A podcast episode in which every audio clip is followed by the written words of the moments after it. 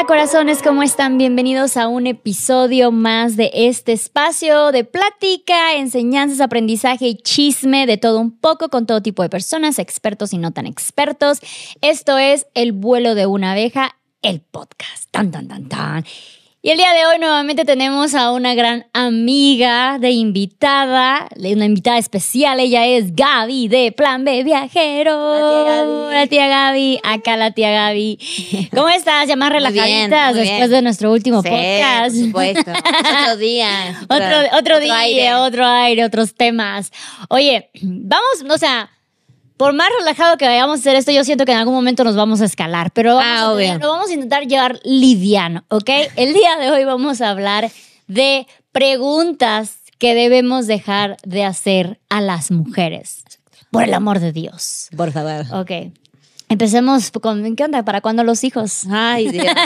Esa pregunta, güey. O sea, de verdad, ¿qué? Porque es pura chisma, o sea, no es otra necesidad, o sea a menos que seas muy, muy amiga de alguien, eso siempre lo digo. Si eres muy amiga de alguien, sabes si esa persona quiere tener hijos o no. Claro. Y si. Y si no. Y si no, no, Vive, sin saber eso. Te tendrá que quedar con la duda. Deben de entender algo sobre esta pregunta, porque mucha gente eh, genuinamente no sabe por qué es una pregunta tan imprudente, por qué es una falta de respeto. Y para mucha gente, igual y sea de no, pues no, no, todavía no, todavía no lo estamos planeando. Para mucha gente tal vez tampoco es tan eh, delicado que le pregunten, pero muchas otras mujeres eh, están pasando o han pasado por temas muy personales, muy dolorosos y delicados referente al no quiero, no puedo, eh, estoy intentando, lo acabo de perder, etcétera. En el caso de Gaby, puedes contar un poquito tu experiencia. Sí, o sea, yo desde que tengo cinco años, más o menos, sé que no quiero ser madre. O sea, es una decisión tomada desde hace mucho tiempo. Pero además de eso, en mi caso, si yo quisiese quedar embarazada, sería un embarazo de riesgo. Claro. Eh, entonces, más allá de que no quiera tener hijos, tampoco puedo. ¿Y qué pasa? Cuando yo explico incluso esto de que sería un embarazo de riesgo, hay gente que aún así sigue siendo entrometida de, ay, pero no dejes de intentarlo, a mí me habían dicho lo mismo y al final sí pude, no dejes de intentarlo. O gente directamente que te manda como, ay, aquí puedes adoptar bebés. O sea, es como meterse en decisiones ajenas que es o, eh, no voy a tener un hijo propio, ah, pero adoptar, como si me dijeran, me estoy, comprando acá una lamparita, claro. adoptar. Eh, y, pues es como que la gente igual no conoce el límite, aunque uno le diga, eh, no quiero, no puedo, no se, no se conforman con eso y quieren como Claro, es como que no, eh, al final todos deben de ser madres, todas deben de ser madres de una u otra manera, quieras, puedas o, lo que sea. Y, y, es muy feo porque, o sea, la otra vez hice un video de que era por qué preguntas que debemos dejar de hacerle a otras mujeres y era ejemplos de preguntas de este tipo, ¿no? De que, ¿por qué no tenés hijo? Ay, pero tu, tu marido te va a dejar si no tienes hijos y cosas así, ¿no? Claro, y es desde esta creencia de que la mayor realización o el objetivo de una mujer es tener hijos. Y si no puedes o si no quieres, ay, ay, no, espérate, eh, ¿cómo te vas a completar? Exacto. Y espérate, en tu caso, pues no pueden, no quieren, lo que sea, eh, no hay. Punto. No, van a, no va, a, haber, Punto. En mi caso, yo ya tengo una. Y la pregunta no termina allí. Siguen pensando en si le voy a dar un hermanito, si ya estoy embarazada constantemente, si, estoy, si me veo con más hijos en un futuro. Es como de, güey. ¿En qué momento acaba? Ya va a estar solita. Claro, ¿en qué momento acaba esta pregunta? Si tienes dos hijos, ¿para cuándo la niña? Si tienes tres hijos, hay las dos parejitas. O sea, no hay un... ¿Cuál es la obsesión de que la gente se reproduzca. Ajá, ¿En qué beneficia saber si van a seguir reproduciéndose? Porque siento yo que sí se van a un lado un poquillo más irresponsable. En mi caso, como muchas ya saben, yo estoy pasando por una separación. Mi hija no tiene ni los dos años. Pasé un, un, parto muy traumático que ya lo, aunque no lo cuento a detalle, lo he dicho muchas veces, yo estoy muy traumada de mi parto, yo no quiero volver a embarazarme y parir como tal. Y que te cuesta incluso ir a, cuando tienes que ir con el ginecólogo. Claro, no, o sea, yo, yo, ajá, exacto. Para mí es tan traumático que yo cada que voy al ginecólogo termino llorando, aunque sean chequeos de rutina. Y el otro día, eh, por X o por Y tengo panza, soy humana, entonces se le ve la pancita a la mujer y la gente empieza rápidamente. ¡Qué emoción! Estás embarazada, qué bendi-". Y es así como de, güey, o sea, ya ni siquiera es con una estructura de puede, quiere, es prudente, es inteligente hacerlo ahorita, es nada más un bebé es una bendición, manden los que sean. No importa si la tipa se acaba de separar, sigue en proceso de divorcio, acaba de pasar por un trauma, su niña es una bebé, o sea, se le- es así como de, no siempre es una bendición. Ajá, exacto. Y es esta obsesión de, es que un bebé es una bendición, entonces por eso la planificación familiar se va al carajo y es como de, no sé, tiene 15 años de embarazo, es que es una bendición. Es que eh, la abusaron de ella y se embarazó, pues un bebé es una bendición. Es que utilizó métodos anticonceptivos y aún así se embarazó, no importa, es una bendición. No siempre es una bendición. Es que es el quinto hijo, pues el bebé es una bendición. No siempre es una bendición y no siempre la respuesta detrás de es tanto como, ay, pues sí, pero estoy esperando, ya estoy intentando, ya no sé qué. Hay gente que incluso está intentando y no puede. O sea, hay gente que acaba de perder un bebé y por eso se le ve la pancita, pero ya no hay un proceso de bebé como para que. Hay muchas historias detrás. Hay muchas, sí. Por eso ese video que hice donde contaba eso, preguntas que no debemos hacerle a otras mujeres, pues me llegaron un chingo de historias, güey. O sea, muy fuerte, muy cañón. O sea, de gente de que, que acababan de perder un, un embarazo avanzado, o sea, unos seis meses, y que la familia le decía, bueno, pero ya ponte a buscar el que sigue. O sea, es como, Claro, claro. o sea, y no es solamente eh, el encariñarte con algo que ya venía en camino, sino como todo el proceso hormonal por el que tiene que atravesar tu cuerpo para que encima la gente te diga, ay, ya, ponte a buscar otro como si fuera así, ¿no? Tan fácil. Claro, pero aparte sabes que es una pregunta que se le hace a la mujer. Ajá, siempre. O sea, ¿cuántas veces has escuchado que a Camo directamente le pregunten cuándo vas a ser papá? ¿Cuándo Ah, vas sí. a tener un hijo? No, y otra cosa que me pasa a mí como tía Gaby, ah, claro. 188 mil veces es que me ven con Gaia y es, ay, Gaby serías una excelente mamá. No, soy una excelente tía. O sea, no es lo mismo. Yo sé que no es el mismo el rol que cumplo con, como tía de Gaia o tía de mis sobrinos que son de, de- de mis sobrinos de sangre. O sea, no es ni cerca. O sea, entonces es también un poco desmerecer eh, la funcionalidad de la madre si creen que porque me ven un rato jugando con Gaia, Claro. voy a ser una buena madre. O sea, Claro. No, y aparte, justo el otro día estaba hablando con mi amiga, creo que yo ni siquiera sabía el tipo de madre que iba a ser. O sea, yo planeé, yo quise y deseé y busqué a mi hija. Y sin embargo, yo no esperaba ser el tipo de madre que soy ahora, Claro. ¿sabes? O sea, y es, es demasiado fuerte todo el proceso físico, emocional, mental, hormonal, lo que sea, como para tomarlo a la ligera.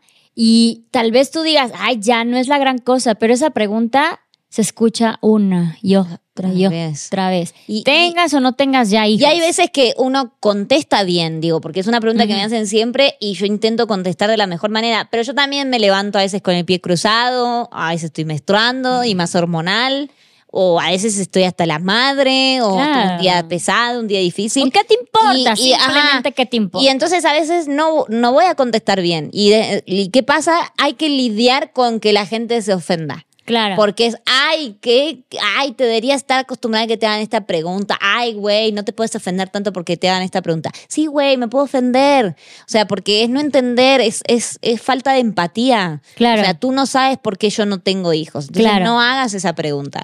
Y eso es en general, o sea. Claro, claro. O sea, porque aparte, no todas las mujeres quieren tener hijos. Exacto. Lo cual es válido. Exacto. Entonces, el que tú estés preguntando también es un poco como juzgar a manera pasivo-agresiva el por qué no quiere hijos. Porque imagínate, preguntan, oye, ¿para cuándo, ¿para cuándo van a tener ya un hijo? No, no quiero. Ay, pero porque no quiero. Es suficiente respuesta. Ajá, y, y agradece que te la di a la respuesta. Porque Claro, también ajá. puede ser como. Claro, porque no, no tienes por qué. Y lo que volvemos es una pregunta que se hace por puro chisme. Ajá, exacto. No hay realmente un trasfondo por el cual se deba de preguntar eso, o sea, más que el puro, puro chisme. Y sí, ya es una pregunta bastante cansada, porque si yo dijera de, bueno, se la hacen nada más a personas que ya están en la posibilidad de tener hijos y tal vez sí me causa curiosidad el por qué todavía no tienen, que de todas maneras, ¿qué pregunta esperas que te dé? ¿Qué respuesta esperas que te den?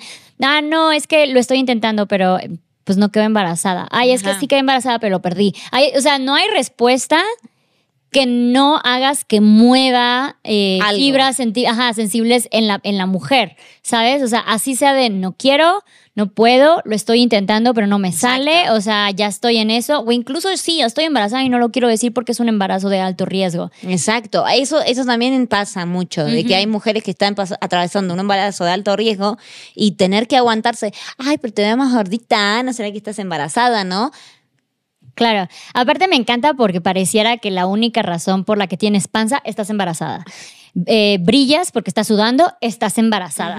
Te veo cansada, estás embarazada. Sí, es como, güey, hay muchísimos Todo. más procesos. Se te sonrojaron los... Estás No embarazada. es insolación, estás embarazada. Claro, claro, es como que una y otra y otra vez. Es una pregunta de verdad que es toda Sí, la vida, ya. toda la vida. Y es muy cansado. Es muy cansado y es muy imprudente, entiéndanlo. O sea, no desde el punto de mala onda de, ay, güey, ¿a ti qué te importa? Es que tú no sabes el por qué no quiero un hermanito o hermanita para Gaia. O tal vez no, o sea, ni siquiera me lo estoy planteando ahorita, ¿sabes? Es como que de, Sí, pero es como empatía, quieras, empatía por la otra mujer, no hagan esa pregunta. o sea. Claro. Y se me hace muy chistoso esto que dices que la gente se ofende si no le quieres contestar esa Ajá, pregunta. Es como que te exigen, o sea, como si- Claro, y contesta de buena manera. Ajá. Eh, justamente estábamos hablando de yo respondo mucho a este tipo de preguntas y a veces tal vez no lo hago de, ay, mi amor, corazón, mira, entiende que yo también pasé, o sea, porque no siempre yo voy a recibir o tengo que recibir este tipo de preguntas incómodas de la mejor manera. Y miren que me tomo el tiempo de ahora sí que compartir desde mi experiencia porque soy consciente de que tal vez no todas las personas tengan esta misma idea de cómo racionar, eh, cómo racionalizar, ay, se me fue la palabra, este, este tipo de comentarios, el de por qué está mal que yo te pregunte esto, ¿no? Entonces, cuando yo les respondo, en su mayoría siempre ven como que o estoy dando explicaciones, que no tengo que dar explicaciones, o estoy contestando de mala gana, o estoy peleando, ¿no? O sea, no es porque simplemente te quiero explicar Ajá. por qué no. Y volvemos a lo mismo. Si te digo no porque este, no puedo tener hijos, ah, no tienes que dar explicaciones.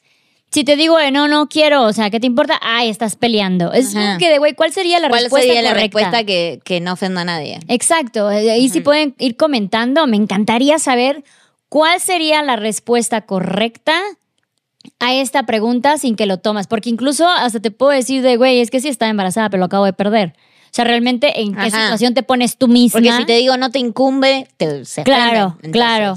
Sí, no, no, no. Eh, Así que simplemente dejen de hacer esa pregunta. Es una pregunta. Sí. Si ya no lo decimos nosotras, no, no soy yo, no es Gaby, de verdad ya somos muchas las mujeres que hemos dado pautas y explicación y el por qué Ajá. está mal preguntar esto. Sí, no, y además también después nos llegan como muchos mensajes de muchas gracias por alzar la voz, de que esto, de que estoy harta de que me hagan esta pregunta, o sea, porque sabemos que es algo que padecen muchas mujeres. Claro. Y luego también sale las otras que no, y no aceptan el no como, como respuesta y es como de, ah, ya, a mí me preguntan y no me ofende. Ah, sí. Felicidades. Felicidades, qué bueno. Eso a no ti, significa que tengas que ir por Juanita. la vida haciendo esta pregunta, Juanita. Ajá. Entonces, este, sí, simplemente empatía. Entonces, esa Sí. sería la, la- no, y la también es como a mí no, esa, esa, también hay que sacarse esa idea de como a mí eso no me pasa, entonces no, a los demás tampoco le pasa, ¿no, chicas? Claro, tal vez a ti no te ofende porque no has perdido un bebé, porque no has pasado un embarazo riesgoso, porque no has intentado y no has podido. Ajá, O sea, exacto. las situaciones son diferentes. La empatía, repito, ponerse en el lugar del otro ayuda muchísimo a entender eh, cuáles son los límites de las preguntas que hay que hacer y las que no. Claro, y aparte yo siento que también desde este punto de presión social de que eventualmente tienes que tener un bebé. Ay, sí, no, no, la sociedad es ahorita no, insoportable. en algún sí. momento tienes que Sí. tener un bebé, si no a que veniste al mundo. Pero mi, mi abuela, por ejemplo, me acuerdo que no sé. O sea, por un lado, mi abuela era como ultra mega religiosa, mi abuela pa- paterna, y era como, no te vas a embarazar, primero que te tenés que terminar los estudios, la universidad, pero a la vez era, ¿y cuándo te vas a casar? ¿Y ¿Cuándo se vas a tener hijos? Abuela, no era que tenía, casada, ya- no ya era que tenía que terminar de estudiar primero, Claro. o sea, Claro, directa claro. Con, con los mensajes. Sí. me- confundes, aquí me confundes. Fíjate que el otro día yo hice un video que fue extremadamente viral sobre las responsabilidades físicas de la reproducción humana, donde las mujeres literal éramos, eh, eh, la- nosotras y la alfombra de la casa estábamos en el mismo nive- nivel. Y el comentario más común era de, pero ustedes pueden decidir, pero ustedes pueden escoger, o sea, usted, tú, tú decides si quieres quedar embarazada o no. Y justamente para seguirle yo dije, ok, pero realmente, ¿a cuántas de nosotras que no se nos hace, que se nos hace esta pregunta desde el momento en que no sé, ya estamos en edad, según la sociedad, de ya tener bebés y obviamente nos, nos, empiezan a poner el chip de, ok, ahorita no, pero eventualmente tengo que, tengo que. Y nos empiezan a educar con esta idea de que la mujer, su, su misión de vida es ser mamá y que la maternidad es lo mejor y bueno, X o Y. Y por eso esta pregunta se vuelve un como, ¿para cuándo? ¿Para cuándo? ¿Para cuándo? Pero luego dicen que tenemos nosotras el poder de decisión. Ajá. Pero oye, si estás ching hijo de ching hijo de ching hijo de, llega un momento que algunas van a ceder, van a decir, bueno, ya, ya cumplí con la sociedad, ahí está, ahí está la criatura. Yo no quería, pero ahí está. O sea, esto me ha pasado con amigos, eh, de que, amigas, de que me han dicho, no tengas hijos. O sea, estás bien, eh, está bien la decisión que tomaste, Gaby, no tengas hijos. O sea, que me lo dicen así abiertamente de yo cedí ante la presión social. Claro. Incluso yo. O sea, que totalmente conscientes, ¿eh? Yo, yo lo pienso y digo, o sea, sí, yo, yo lo soñé, yo lo planeé, yo lo planifiqué y todo eso, pero luego me quedo, ¿realmente fui yo? ¿O fue que toda la vida se me programó a que eventualmente tenía que querer esto? No, y, y después te meten miedos rarísimos, como ¿quién te va a cuidar cuando seas viejo? O sea, güey, yo no, o sea, em, si mis padres me tuvieron con esa intención a mí, se la pelaron. Se la pelaron porque me 10.000 kilómetros de distancia, pero eh, o sea, como la idea de que hay que tener un hijo para que te cuide. Mm, o sea, está, está cañón, güey. Claro. Y digo, ya como que nos fuimos. Como una inversión a largo plazo, casi. Claro, claro. y, seguro. Y se escucha como que haya eso ni al caso, pero todo empieza, de verdad, todo empieza desde esta pregunta constante de cuándo vas a tener sí otro bebé y, o un bebé y ni siquiera luego es suficiente con uno solo, es el otro. Y luego me, ha tocado leer historias de mujeres que tienen, no sé, tres niños y luego les preguntan que cuándo le van a dar la, mujercita al esposo. como, como si aparte se pudiera ordenar así, ¿sabes? Como que, ay, es que la pedí, pero no me la trajeron, era niño otra vez. Eh, me faltaron las papas de la francesa. No llené, el formulario correctamente y me mandaron otro niño. Entonces sí es como que es una pregunta que ni siquiera termina en el momento que ya tienes uno. Y eso es como que lo más triste, porque siento que ya después del primero empieza a ser hasta una pregunta irresponsable de que, güey, te vale más de la planificación familiar a ti, ¿no? O sea, tú nada más quieres saber que te sigues reproduciendo y, o sea, que la, la vida se sigue reproduciendo, ¿o qué pedo? O sea... Sí, sí, no, no sé, sí, sí. La verdad me causa mucha curiosidad porque ellos no van a mantener al niño, no se lo van a aguantar. Claro, o sea, no van a tener que vivir ¿Cuál es el trasfondo, el trasfondo de esa, de esa pregunta? Yo, yo no, no creo haberle preguntado a alguien, a menos que sea mi mejor amiga, el, oye, ¿qué, qué pedo? ¿Cuándo, ¿Cuándo vas a tener este, un bebé? ¿Y para cuándo y cuándo van a embarazarse? O sea, no, porque no gano nada de esa pregunta y sí puedo llegar a perjudicar a esa persona. Entonces es como que súper sencillo de explicar, pero mucha gente no lo entiende. Ajá. Y volvemos a repetir, eso es algo que le preguntas a alguien muy, muy cercano. Claro, claro. O sea, yo creo que te he preguntado como, che, y después de todo lo que pasaste con, con el embarazo de Gaje, que fue tan traumático, ¿te animarías a pasar por lo mismo? Sí. Eh, o sea, pero es muy diferente esa pregunta ay, ¿cuándo una amiguita, una sí, para Gaia? Manita Gaia, claro. No es el mismo tono. O sea. Sí, no, yo llegué a hacerle esa pregunta a mi mejor amiga, que ya tenía una nena, y le decía de, güey, ¿le vas a dar? Y yo también muy inconsciente digo, ya claro, obviamente ya que estás en otro punto de tu vida, como que analizas más las cosas, pero hace seis años, no sé. ¿La llamaste y le pediste perdón? Sí, ya, le ah. dije, güey, yo no sabía, no sabía, estaba muy pendeja, lo siento. Yo no, yo no escuché este podcast antes de hacer esa pregunta, pero si era así como de, güey, ya pues, y claro que no veía de, güey, no estaba en una relación este, estable, no estaba financieramente estable, era así como de, ¿para qué le puse esa presión? O sea, y era mi mejor amiga, ¿sabes? No voy a una desconocida cualquiera que acabo de conocer de, ay, ustedes tienen hijos. Porque aparte es como que siento, o sea, en, en, el caso de ustedes que ya están casados desde hace mucho tiempo, veo que les hacen la pregunta de, ¿y piensan hacer familia? Ajá, como si ya no fuéramos. O sea, güey, hace 10 años que vivimos juntos, tenemos cuatro gatos que adoptamos juntos. Exacto, como si ser familia es a la de a huevo tener, exacto. Entonces, imagínate que tú te casaste con tu pareja, nunca tienes hijos, güey, ya te jodiste, nunca hiciste familia. Ajá, eso, y eso no es familia, o sea, que es mi, que es mi roomie. Claro. O sea. claro, claro, sí, así que bueno, arrancamos con esa que creo que es la que más coraje Sí. nos da desde que- ambos puntos y a ver, cuéntanos cuál es. Busco la lista, busco la Eh, lista. tenemos una lista porque lo planeamos, lo pensamos. La otra, Ah, eh, sobre el pelo, sobre el cuerpo en general, ¿no? claro, Hay que- eh, ajá, nuestra estética, ¿no? Ajá, que bueno, a- eh, yo tengo el pelo largo, el pelo largo, el pelo corto hace muchos años, como desde los 15 años, no siempre en la misma altura, pero cortito, o sea, por acá, por acá arriba del hombro. Eh, y pues Luz también es bastante camaleónica con respecto a su pelo. Y pues eh, a ti todo el tiempo veo que te hacen, ya te lo vas a dejar así para siempre. O sea, es fatalista, güey. además, ¿Por qué no te lo dejas crecer, güey? Porque no crece al hombro de un día para el exacto. otro. O sea, ya lo estoy haciendo. Exacto. Y yo ahora he dicho que me lo voy a dejar crecer, que para mí dejármelo crecer es por la altura del hombro. Claro. Y piensan que va a estar hasta la cintura, o sea, que va a ser Rapunzel, o sea. Claro. Eh, Pero aparte sí esta obsesión de por qué las mujeres debemos de tener el cabello largo y tenerlo corto es nada más un proceso para volver a tenerlo largo. ¿Sabes? Es como que, bueno, ya te lo estás dejando crecer, ¿no? Claro, Así cierto, como ¿no? que ya va a crecer. O sea, ¿por qué no te lo dejas crecer? Porque a mí me gusta corto. Ajá. Porque no sé, mi cabello se maltrata. Porque no, güey, yo me lo corté porque después del parto tenía yo un elote en la cabeza y entre eso y la psicosis posparto literal agarré unas tijeras y me chamusqué a todo lo que da y ya llegó un momento que dije, bueno, ya, va rapada para ver si crecía sano. ¿Sabes? Pero este, puede ser nada más simplemente por comodidad, por gusto. Güey, en mi caso, o sea, por comodidad, me da- ahora que lo tengo un poco más largo, la verdad que da mucha hueva a los cuidados que hay que darle al pelo. Sí. O sea, mira, ahora no usé secador de pelo y mira lo que es. Caótico, güey. O sea, Tampoco, pero. mm, pero bueno. de esta melena, de esta melena. Pero, pero sí, o sea, entonces en mi caso fue por comodidad, ya, tan simple como eso. Pero hay gente que hace, hace comentarios como, eh, te verías más femenina con el pelo largo. No, güey, soy Morticia de los Locos Adams con el pelo largo. No me, no me gusta cómo me veo. Me deprimo al espejo solamente de verme. Claro, aparte esto va desde las ideologías de qué es ser femenina. Una mujer de cabello largo, una mujer vestida como que, no sé, vestiditos, una mujer con maquillaje. Es como, ¿por qué yo al natural no soy femenina?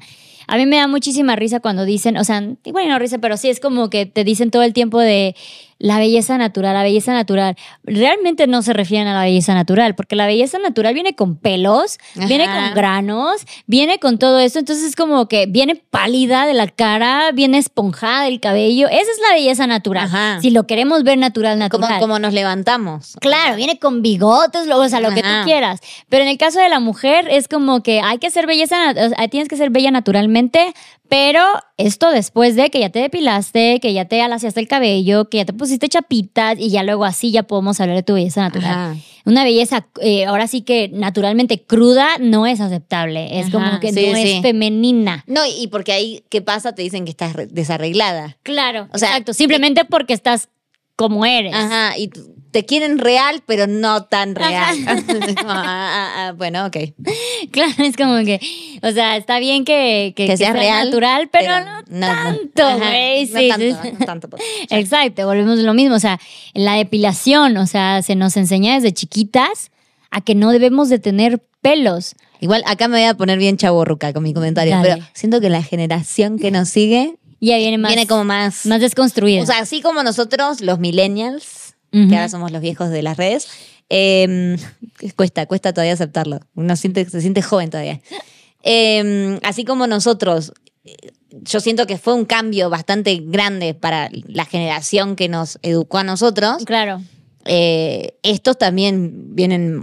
como- Es una maravilla lo, lo de las nuevas generaciones. Justo estaba hablando el otro día con una amiga sobre la sexualidad en, es- en específico, o sea, de preferencias sexuales, y es como que ya antes, o sea, en los tiempos, en nuestros tiempos, tenías que salir a declararte para explicar qué sexo o qué género te gusta. Ah, sí, sí, sí. Y ahorita vale madre. Ah, Ya es sí. como, güey, no te tengo que hacer una pinche eh, de amigos, familia, les quiero decir, o sea, los, het- los heterosexuales no hacen eso, ¿sabes? Ajá. Que solamente quiero informarles que a mí me gustan los hombres. Güey, no tienes por qué Ajá. declararte, simplemente amas y ya, estoy enamorado, tengo pareja, lo que sea. Y una generación antes de nosotras ni siquiera llegaba a declararse. Entonces ahí se ve cómo van marcando las pautas de las generaciones y cómo van cambiando estas mentalidades. Y esperemos que para la época de Gaia ya no le estén preguntando de para cuándo va a tener los hijos y si se, Por favor. se va a dejar el cabello crecer o cositas así. Porque yo lo veo desde, o sea, esas preguntas me las hacen a mí porque son preguntas de mujeres de mi generación que me preguntan todo el tiempo por qué no le corto su copete, por qué no le pongo aretitos, por qué no la he visto más femenina, porque todas estas cosas y dices así como de, "Uy, porque da igual, o sea, no tiene nada que ver. Y también siento que todas esas preguntas son como, como cuando ah, no tienes nada que hablar con el- en la fila del Oxxo y hablas del tiempo, no sé. es como que es casi por costumbre que la gente Claro. hace esas preguntas. Entonces, pues, o sea, acá no estamos para juzgar a nadie. O sea, sí suena, suena que nos estamos descargando y que estamos Sí. como, ah, no mames. Sí, yo, las- yo sí las estoy jugando. yo sí un poquito, ya. Pero, pero, o sea, por un lado es, chicas, miren, por esto no lo tienen que hacer. Y Claro. por el otro lado es, o sea, entendemos que hay un contexto del por qué hay gente que hace esas preguntas. Claro. Pero, o sea, ok, es educación, es en parte costumbre, es en parte todo eso, pero ok, chicas, ya. Eso lo entendemos, pero hay que dejar de hacerlo igual. Claro, si no es un poco preguntarte el por qué necesitas hacer esos comentarios o preguntas. ¿Por qué necesitas saber si una mujer quiere o no quiere o ya va a tener hijos? ¿Por qué necesitas decirle que se ve mejor con el cabello largo Ajá. cuando claramente por X o por Y ella se siente más cómoda con el cabello corto Ahora, o a, lo que a sea? esta chica soy Natalia, la que es una mexicana que vive en, Australia, eh, vive en una combi con su novio y ella se dedica a ser community manager, estrategia de, de redes sociales para otras empresas. Y todo el tiempo la están juzgando de que no mames, te ves desarreglada, no te lavaste ni la cara. La chica muestra su día a día en una van life. Su, su trabajo es a través de una computadora. Claro. La están contratando por su creatividad, por las estrategias que ella puede armar para una empresa. No porque si se arregló el pelo no, si se maquilló, se tapó las ojeras. Y todo el tiempo la cuestionan de Sobre que te deberías ver más arreglada. Claro. Como no, no das una buena imagen a tus clientes. Bueno, ¿Quién ellos sabe? ni siquiera tienen que ver mi imagen Ajá, para que yo sepa. Si viste un experimento que hicieron en un noticiero donde eran, es una pareja, o sea, es un hombre y una mujer, y que el hombre llevó el mismo Sí. traje todo el año. Sí, sí. Y bueno, y a la que criticaron era la mujer por repetir Sí, ropa o algo y el así. tipo todo el año el mismo. Sí, mames. Claro, O sea, eso sí. te deja muy en evidencia. Sí, a nosotras nos hace mucho esto de siempre te pones la misma ropa. Ajá. O sea, de Pero a la vez, si compro un montón de ropa, soy una consumista. Claro, sí, Entonces es, que, difícil. Y después otra cosa que nos pasa, que es por estar como creadores de contenido, es que mucha gente cree que es, ay, eh, tú te expones, tú te aguantas. Claro, ¿no? claro. Y es, no, señora, o sea, yo no, o sea, porque a ver, todos esos comentarios que usted me hace eh, por redes sociales porque no me está viendo a la cara, ¿me los haría en persona? ¿Se acercaría y me, me diría en persona todo eso? Como, pinche mamona, ¿por qué no quieres decir por qué no quieres tener hijos? O, ay, ya déjate crecer el pelo que pareces hombrecito.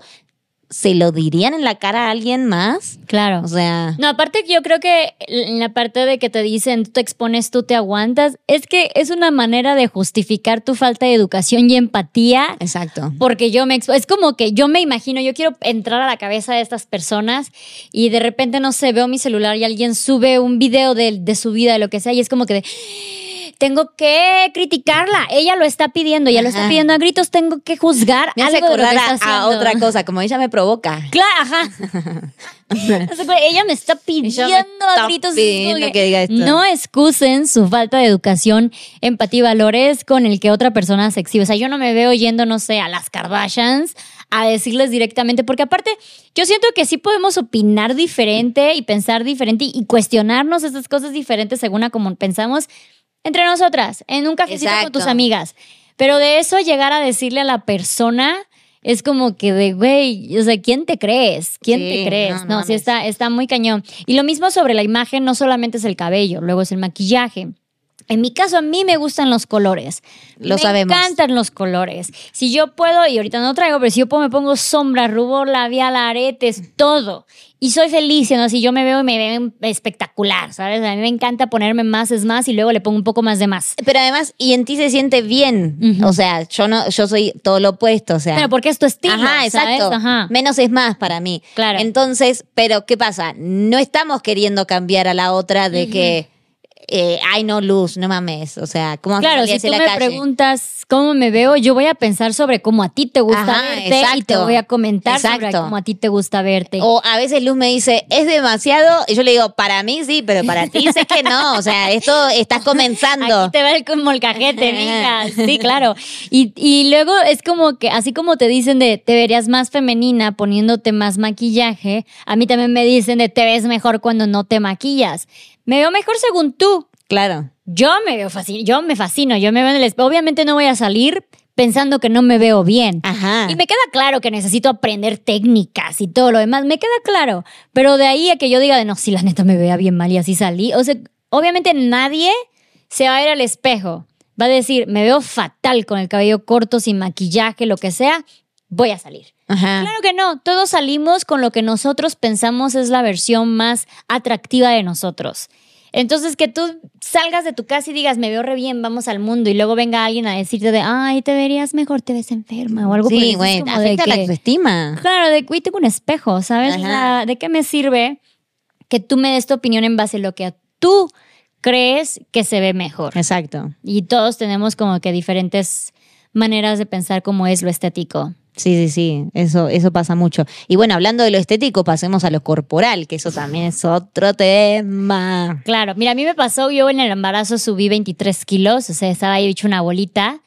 Y llegó un momento en que ya estaba yo así como que estoy bien, este, esto va a ser, hasta aquí llegué, o sea, vi que ya llegó un punto donde ya dejé de bajar de peso y como que ya estaba yo con este proceso súper traumático para mí de aceptar mi nueva figura. Eh, y era así como de, ok, creo que ya me empiezo a sentir bien. Y constantemente era, estás bien panzona, estás embarazada, no, pues es que sí subiste bastante de peso, es que no sé qué. Y esa por la parte de subida de peso. Una vez que bajo de peso, porque estoy en un gran tema de depresión y estrés, y eso es lo que me hizo bajar de peso realmente, te ves fantástica, me encanta, ¿cuál es tu secreto? Y es como que ahí es donde te das cuenta que eh, tu, tu físico, tu peso, no está directamente eh, relacionado con el qué tan bien o mal estás en ese momento. Ajá, y de salud, porque la gente asocia la delgadez a, a- a la, a solamente a, a la obesidad o que, si, o sea, si estás flaco, estás sano, ¿no, güey? O Claro. sea, Claro, claro. Sí, no, y este, y nuevamente, y me encanta porque luego hacen esta pregunta cuando bajas de peso, nunca te la hacen cuando subes, es de, ¿y cuál es tu secreto? ¿Cuál es tu secreto? Pásame el secreto. Y siento yo que esperan que tú digas una pastillita mágica que pum, en un putazo. Pero pues Me puse obviamente. una hoja de aloe vera abajo de la cama, de la almohada. Y y ya. que amanecí. Amanecí así. Porque realmente seamos honestas, chicas, ¿cuántas de nosotras, si nos contestan de no, pues hice dieta, hice ejercicio, estuve haciendo esto, diríamos de, ah, Mames. Güey, El secreto no está en secreto. ¿Quieres Ajá. tener una figura estéticamente sana? Debes de comer sano, debes de hacer ejercicio o insanamente pasas por depresión, pasas por enfermedades, están varios tipos de enfermedades que afectan muchísimo el peso de tu cuerpo. Entonces, no siempre es una buena noticia estar bajando de peso o subiendo de peso, es una mala noticia. Sí, correcto, correcto.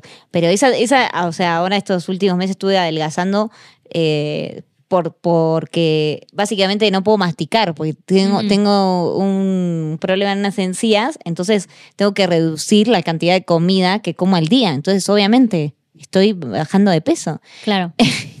El secreto es que, bueno, no tragar, güey, o sea, súper triste, o sea. Claro, claro. Es como que nada sano. Deja de comer y ya. Ajá.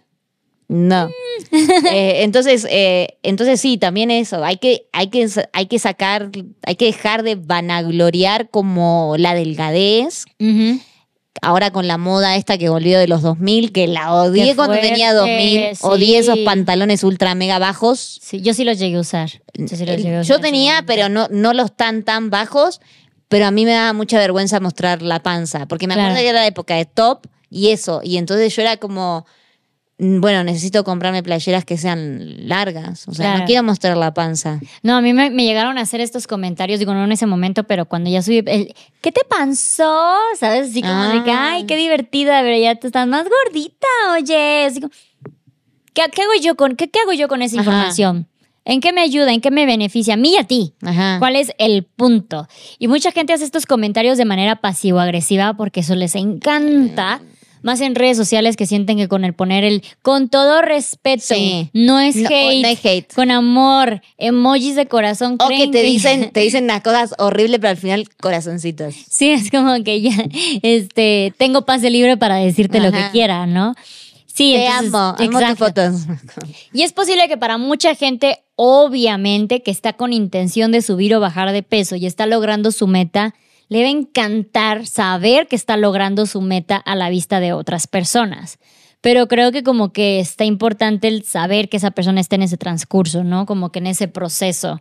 No sé, eh, ahí igual y debería de haber como un filtro, porque claro, si yo cuando estaba mm, subida de peso, y me decían de te veo más delgada, pues sí, una parte de mí decía, qué padre, pero a costa de qué? Ajá. A costa de qué? En mi caso. Pero si yo sé que estoy haciendo ejercicio, estoy haciendo dieta y por fin la gente está dando cuenta, pues claro que me va a dar gusto. Claro, pero tú ya lo estás compartiendo. Tú Claro. eliges decir, güey, estoy haciendo una dieta o no sé. Claro, claro. Entonces igual y ahí también habría que haber un filtro como cuándo es correcto y cuándo no, cuándo se pide que te lo digan y cuándo no. Y la manera en que lo dices tiene muchísimo Exacto. que ver. Muchísimo Y que ver. eh, bueno, tú conoces la regla de los cinco segundos, ¿no? Claro, claro. O sea, de que tú le puedes decir al otro algo que puede cambiar en menos de cinco segundos. Por ejemplo, no sé, Luz, tienes aquí una lechuguita entre los dientes. Eso. Lo puede cambiar enseguida. O tenés un moquito, no sé. Claro. Son reglas de cosas fáciles. Pero ahora como eh, los, los dientes, mm, no, no los puedo cambiar en cinco segundos. O estás gorda, no lo puedo cambiar en cinco segundos. O el pelo así te queda horrible, no lo puedo cambiar en cinco segundos. Entonces, los comentarios que no, no sean de cosas que la otra persona pueda cambiar en cinco segundos para mejorar, pues no los hagan. Claro. Y creo que también tiene que ver un poquito, o sea, sí está bien eso de los cinco segundos, es una excelente eh, manera de saber qué sí decir y qué no, pero también deben de pensar cinco segundos que tienen que ver con tu sentido de la, o sea, por ejemplo, decir, te ves pálida, maquíllate más. Pues es como, o sea, a mí me han dicho es que pareces enferma porque no estás como muy maquillada. Tal vez sí lo puedas solucionar en cinco segundos, pero tal vez no quiero, o sea, es algo que es a tu percepción. O tienes mucho maquillaje, o sea, no sé, también... Yo soy pálida por naturaleza, así que no me pidan que, que me saque la palidez. pero, ¿sabes? Sí Ahora mismo debo estar encandilando. Un poquito de, de perdón, Sí. este, hay un twist en todas estas, es como, ¿en qué momento te estoy... eh, no insultando, porque tampoco es como un insulto, pero en qué momento estoy siendo imprudente o en qué momento está bien que yo te diga de, ay, ponte tantita chapita, ¿no? ¿Sabes? Así como que tu labial ya se está corriendo, no sé, o en qué momento es de que, ah, me estás diciendo pálida, qué pedo, que no sé qué. Entonces, creo que tiene muchísimo que ver a qué persona se lo estás diciendo, Exacto, qué la tanta confianza. confianza tienes con esa persona Sí. en estos casos de, de ciertos puntos de estética, como, o sea, te puedo decir te ves despeinada, pero no te puedo decir, oye, ¿por con el cabello largo te ves mejor. Pero no te puedo decir de, güey, deberías dejarte el cabello largo. Hay como Ajá. que una gran diferencia, Exacto. ¿sabes? O sea, te puedo decir que en base al maquillaje que ya traes, oye, se está borrando aquí tantito el delineador, a decirte de, güey, ponte sombras, ¿sabes? Claro. Como que yo, yo siento que hay como un pequeño eh, filtro que uno debe de conocer según a la persona que le estás diciendo esto. Y pues es más que nada prudencia, prudencia, Sí. prudencia, prudencia. Y eh, yo he visto mucho en comentarios que luego me dicen en lo que buscas la siguiente pregunta. Ajá, Eh, eh, el cuidado personal, que Ah, creo que ya la estuvimos tocando. Sí. Este, eh, que dicen, a mí no me molesta, a mí no me incomoda, a mí mi familia todo el tiempo me hace bromas de que estoy gorda y no me molesta, ya es que para todo les puede, ay, generación de cristal, todo este show. Y creo que también tiene muchísimo que ver cómo normalizamos el que constantemente nos estén haciendo bullying. Sobre todo desde nuestras familias y seres queridos, porque es donde tú normalizas y dices de, bueno, ellos no lo hacen en mala onda. Y, y es de donde uno más normaliza los comentarios agresivos-pasivos. claro, O de sea, tu familia. Porque, porque es, es eso que como, ay, estás más gordita, eh, ay, la, la cerdita de la casa, no sé, como cosas así. Claro. Eso es agresivo-pasivo, o sea, esos no Claro. son vínculos sanos. Ujú.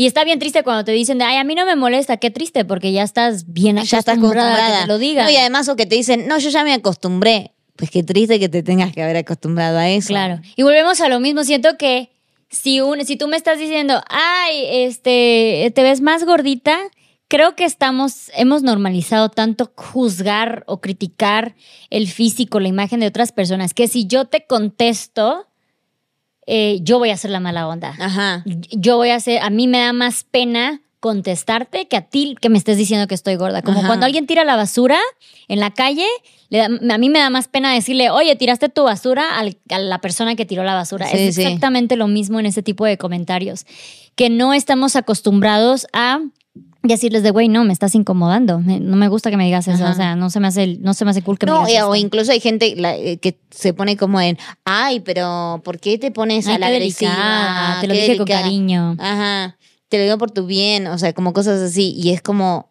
o sea, otra vez, como, ah, ahí es un gaslighting horrible, de que Ujú. como que te, te Ah. digan lo que acaba de pasar. y como, Ok. Ah, perdón, estoy mintiendo yo en sentirme mal, Claro. incómodo, lo que sea. Disculpa. Sí, sí, sí. O las falsas disculpas, ¿no? Que cuando le decís, oye, no me hagas esa pregunta porque me incomoda. Y te dicen, eh, que yo lo detesto que te hagan eso, que es como, ay, perdóname, si te ofendí, eh, te pido disculpas. No, no es si te ofendí. Me ofendiste. Me ofendiste. Entonces no es si te ofendí, porque no, no te estás haciendo cargo de Claro. tu responsabilidad, de que tu pregunta fue desubicada. Claro. Entonces es, perdona, sí, mi pregunta estuvo desubicada, te pido disculpas. Sin el Claro. si te ofendí, si te ofendí, no, güey. Sí, sí, sí, me Te ofendí. estoy diciendo que me ofendiste.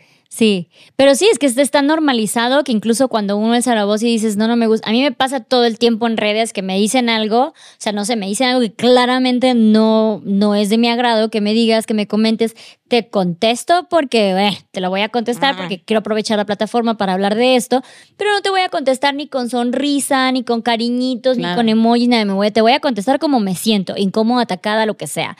Y la gente todo el tiempo me tacha de que soy una grosera, que soy una agresiva, porque están tan acostumbrados a que pueden ir por la vida con este pase libre de cero responsabilidad emotiva de si están haciendo sentir a las otras personas incómodas, agredidas, no sé, con que Ujú. muevan filtros que no te Sí, sí. convienen, ajá.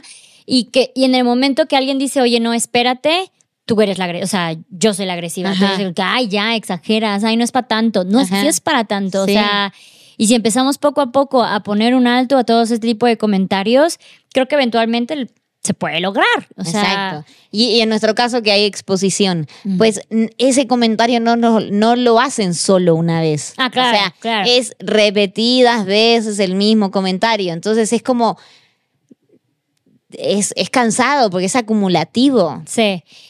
La otra vez vi una como analogía sobre el hate. Digo, yo sé que estas preguntas realmente no es que sean hate, es más, más bien como lo decimos, son preguntas incómodas o imprudentes que ya debemos dejar de hacer. Ajá, y que es por costumbre. En Claro, que hacemos se mucho hace. por costumbre, eh, que no es que lo hagan en malas intenciones, pero no analizan las intenciones con las que se hacen, entonces al final no tienen como, o sea, obviamente tienen malos resultados. Sin embargo, algo comparado con el hate es que ah, una vez vi un video donde una mamá le explicaba cómo lidiar con el hate a un, a un pequeño y decía, de, mira, es que el hate es como cuando una persona te está tirando mierda desde donde está. Entonces tú decides si te quieres embarrar la mierda encima o si la quieres esquivar. Entonces, por un lado, eh, nosotras que somos, pues ahora sí que estamos al público y que nos vienen estos comentarios desde todos lados, llega un momento en que yo te puedo esquivar 15, pero Sí. una me va a pegar. ¿Sabes? O sea, y tú del otro lado estás pensando, ay, no es para tanto porque solo le hiciste una pregunta, pero esa misma pregunta tú lo ves en los en vivos. Es una tras otra, tras otra, tras otra. Son 20 personas haciendo la misma pregunta y dices, güey, ya. Y tú como persona, como individuo, pensarás que nada más, ay, por una vez que te pregunté y te exageraste. No, es que ya, esta es la 27 mil que me hacen esa pregunta y ya estoy harta de escucharla. Y, es muy buena y de la analogía de la popó, ¿eh? Claro. Entonces, por un lado es esa. Eh, por otro lado, en mi, en mi caso, yo aplico tolerancia cero al hate. Y siempre me dicen, eh, no hagas caso, ¿para qué haces caso? No, le- no les des su importancia. Y yo creo que precisamente porque han, han andado por la vida con esta idea de que nadie les da la importancia que deberían de tener, van con su pase libre por la vida haciendo esto. Entonces, en el momento que yo ya vengo y les respondo y les digo, no, a ver, espérate, aquí yo no te voy a estar aceptando que me preguntes esto, me estás haciendo sentir incómoda, no me parece, o sea, no me parece prudente, bla, bla, bla. Ellos se sienten ofendidos y la gente es como, no les hagas caso, no les hagas caso. Y siento que yo lo podría comparar como cuando recibes acoso y piden a la mujer que entonces se eh, vista más, se cubra más o cosas así para que no te acosen, ¿sabes? O el típico de, pues, ¿para qué publicas todo? Te van a decir, ¿sabes? Entonces, como que no, yo voy y les respondo y luego yo me veo como una mala persona por decirle a la gente de, güey, lo que estás diciendo me está incomodando. ¿Por qué invalidar los sentimientos de las personas? Pero además, o sea, pensemos, el bullying en las escuelas, por ejemplo, al niño que le, hacen bullying todos los días, ¿le van a decir lo mismo? ¿No le hagas caso? O hay que, hay que buscar una manera de detener a esas personas y que dejen de, ser, de hacerle bullying a ese chico. Claro. yo creo que esa es la respuesta. Y bueno, en el caso de las redes sociales, o sea, pasó mucho tiempo de que pues era tierra de nadie, ¿no? Cuando salió internet y todo eso, y entonces bueno, todo el mundo pensaba que podía hacer lo que quisiera. Pero ya hay como reglas, hay normas de convivencia dentro de las redes sociales, que si tú no cumples con esas reglas te pueden bloquear la cuenta, te pueden eliminar para siempre o lo que sea. Entonces ya no es que se permite decir cualquier cosa. Entonces hay que empezar a moderarse un poco más en los comentarios, porque en la vida, o sea, hay que pensar que las redes sociales es como la vida, o sea, si no lo vas a estar diciendo en la vida, ¿por qué, por qué te crees con la impunidad de andar diciéndolo en redes sociales? Pero hay veces que yo digo, güey, esta persona le da vergüenza, porque hay, hay, veces que son bien groseros para para responder, o sea, cuando le dices, como simplemente cosas de como, no, yo aquí no voy a permitir, no sé, por ejemplo, yo no permito ni comentarios de racismo, ni de xenofobia, ni de transfobia, ni de homofobia. Y hay gente que me dice, ay, qué, eh, qué pinche dictadora, no sé qué, y, se les da un chingo de cosas más, ¿no? Y es como, güey, qué grosero. claro, o sea, si yo te contesto es si tienes mecha corta, pero yo debo de aguantar todo lo que tú me digas, ¿no? Y debo aguantar que insultes, ofendas a un montón de gente, o sea. Sí.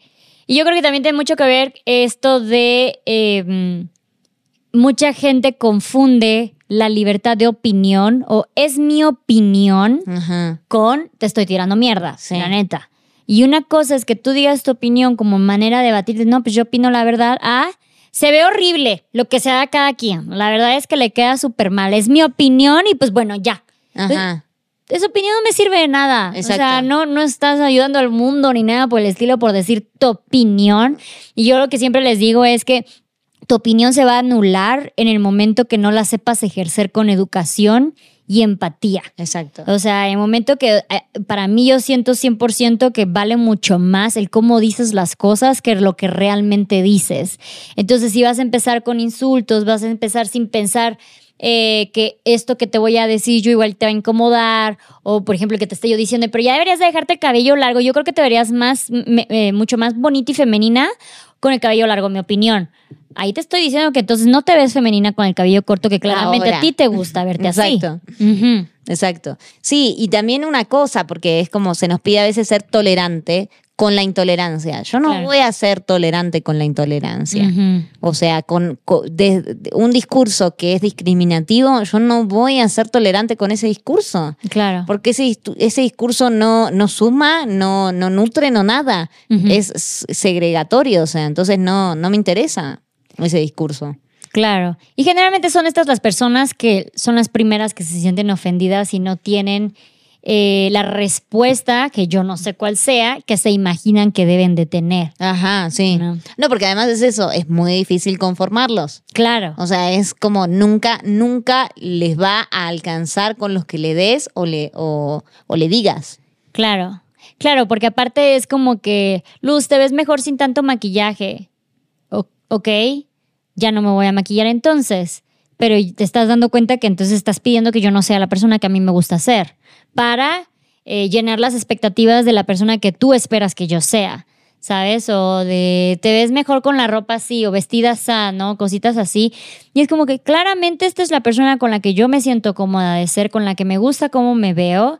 Y claro que me pueden dar como que ciertos consejos eh, de manera, o sea, eficiente, consejos que sí puedo tomar a Sí, cabo. como por ejemplo cuando te dicen cómo te, cómo te deberías de fumar las sombras. claro. Eso es un consejo que ayuda, Claro. que suma, que es constructivo. Exacto, exacto, claro, claro, y que se toman en O cuenta. a mí que me dijeron de cómo tenía que método- secar el pelo. O sea, Claro, pero tiene muchísimo que ver el cómo dices eh, las cosas, no nada más lo que estás diciendo. Pero bueno, creo que todavía nos falta muchísimo aprender a cómo expresarnos y en el mundo del Internet creo que mucha gente se quiere cegar al cómo funciona, a que detrás de cada pantalla hay otra persona, Exacto. así sea eh, tu vecina, tu amiga o una figura pública, Exacto. una Kardashian, lo que sea, sigue habiendo otra persona del otro lado de la pantalla y mucha gente siente que tiene este pase libre de decir lo que se le venga en gana. y, y por eso eh, pienso, a no sé, actores como Tom Holland, que se fue de las redes sociales porque la- le da ansiedad la cantidad de comentarios negativos que recibía. Güey, es alguien que gana millones, eh, estrella de Hollywood. O sea, que dirías, ah, ok, lo tiene todo. Y aún así no aguantó la presión de las redes sociales, o sea, de- del hate que recibía en redes sociales. No Está cañón, güey. Sí. O que le hacían burla porque ella era más alta que él. O sea, además como cosas tontas de como Ah. cierto estereotipo que la gente tiene en su cabeza de cómo se debe ver una pareja heterosexual, que es que Claro. el hombre debe ser más alto que la mujer. Claro, es que muchas cosas que opinamos desde fundamentos, estereotipos, ideas de hace siglos, de hace años, de décadas pasadas. Sí. O sea, yo entiendo, o sea, como que soy un poquito más flexible si sé que este comentario viene de alguien de una generación atrás, de mi abuelita, de mi mamá incluso, pero si es alguien de mi generación, les digo, güey, tu mente ya quedó en el pasado. Sí, no mames. o ¿Sabes? O sea. ya actualízate tú también eh, y deja de Y estar creciendo con Otra cosa, ideales. porque siempre nos dicen la generación de cristal a nosotros y a los centennials. Pues, pues si yo te digo como, güey, no voy a tolerar que me hables así y tú te ofendes, ¿quién es la generación de cristal? Exacto. Porque el, que se ofende rapidísimo eres tú. Entonces yo no soy de cristal. Eres tú que no... Y, y eso es otra cosa que era lo que queríamos tocar hacia el final, que es el que la gente no está acostumbrada al debate. Claro. Que parece que es mi opinión la tuya y... Y es, no hay que debatir. Podemos intentar consensuar. O sea, de que saquemos algo de, de esto, ¿no? Entonces a veces cuando, cuando respondemos a esos comentarios que sí claramente son con hate, que no queda ninguna duda que es con hate, o que a veces es como eso, n- eh, ay, como que medio agresivo pasivo y que los contestamos y tratamos de como, a ver, acordemos algo juntos, te, explico por qué esto no lo debes seguir haciendo. Eh, a veces la gente es como, no, pero ¿por qué, ¿por qué te detienes a hablar de eso? ¿Por qué ¿Por qué le te detienes a... ¿Por qué te quieres poner a pelear por todo? Ajá, ¿por qué te pones a pelear por todo? ¿Por qué le das identidad? No se trata de darle identidad a esa persona, se trata de que es una excelente oportunidad para abrir el debate. Claro. Entonces, por eso es que le respondemos a esas personas. Claro. Y posiblemente yo estoy mal y tú me puedas enseñar un panorama Ajá. al que yo no, no tenía acceso en el momento en que tú me des tu opinión de manera educada y o al revés, ¿no? Pero si no abrimos este debate no vamos a llegar a un punto y nada más va a quedar como un comentario estúpido en la internet y yo Exacto. ofendida nomás porque sí. Y, y tampoco podemos hacer debates de que alguien me diga "Ay, qué bonita que eres o me encanta tu pelo, porque es como me estás dando la Claro, sí, razón. sí. Gracias. Gracias, o sea, me encantan esos Claro, comentarios. ¿por qué? ¿Por qué crees que soy Ajá. bonita? Ajá, dime más, cuéntame todo, todo al respecto. Eh, Claro, claro.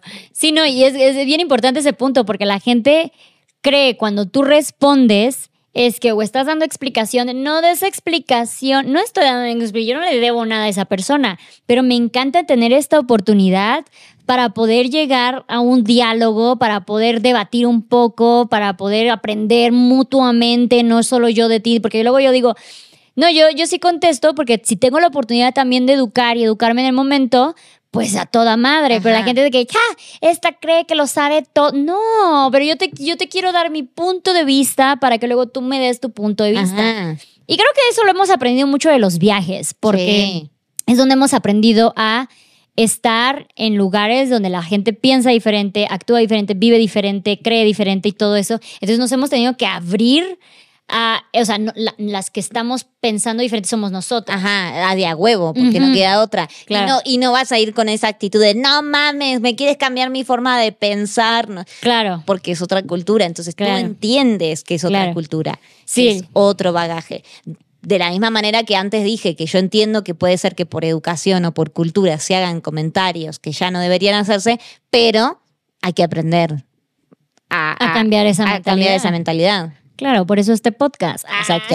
Y también pueden ustedes diferir y también pueden comentarnos cuáles son los tipos de preguntas o comentarios que ustedes creen que ya, pues ahora sí que están pasados de época, más que nada. Deja tú que estén groseros, inoportunos, que están pasados de época. Estamos en nuevas generaciones, nuevas mentalidades, estamos tratando de desconstruirnos. Yo sé que muchos de nosotros ya estamos en una edad donde ya tenemos lo aprendido y nos cuesta muchísimo tener que desaprender para aprender cosas nuevas y es un proceso incómodo porque nos estamos diciendo a nosotros mismos que hemos vivido en un error, ah, porque me ha pasado, este, pero es necesario, es necesario si queremos seguir siendo parte activa de una sociedad como tal.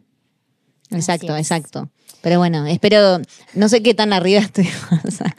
no sé qué tan arriba estuvimos porque fue como, esto es, estábamos, cargaditas. Claro, claro. Pero bueno, espero, espero hemos llegado como que a ciertos puntos. No, y también entiendan que esto lo decimos, pero a ver, cuando alguien nos dice algo así en redes o lo que sea, no es que nosotros nos quedamos enganchadas con eso todo el día. Claro. Son los cinco minutitos, los tres que le dedicamos al video y lo soltamos. Porque imagínense, no podríamos vivir en, eh, de las redes o en redes si si nos engancháramos por cada vez que recibimos un comentario así. O sea, hay una parte de, nosotros, de nuestra salud mental, que nos dice, no, no peles eso, no, no, le des tanta importancia, o sea, porque si no, obviamente te, te, te, hace mal. Claro. Esto teniendo en cuenta que nosotras somos unas mujeres de más de 30 años que ya llevamos años dedicándonos a las Exacto. redes. Pero lamentablemente la mayor cantidad de personas en las redes son adolescentes. Son adolescentes. E incluso cuando las redes sociales empezaron a existir, los índices de suicidio entre adolescentes de 13 a 17 años subieron un 30 por ciento.